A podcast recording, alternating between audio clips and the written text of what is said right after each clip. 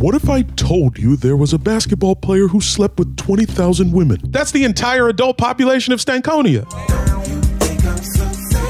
Or how emojis once changed the course of NBA free agency? Blake Griffin sent a plane. JJ Redick posted a van. Paul Pierce's old ass tweeted clip art of a rocket. Or how close the world came to seeing Shaquille O'Neal play Akeem Olajuwon one on one for $1 million as a Taco Bell promotion. If you get the Nachos BellGrande with the cinnamon twist, you get a photo of these two dudes in tank tops with no logos on them. Oh, oh, sorry. My 30 for 30 voice acts up when I'm nervous. This is NBA Storytime, where I, Jamel Johnson, spin tales of NBA weirdness and then break down what we learned with comedy folks, basketball folks, and everyone in between.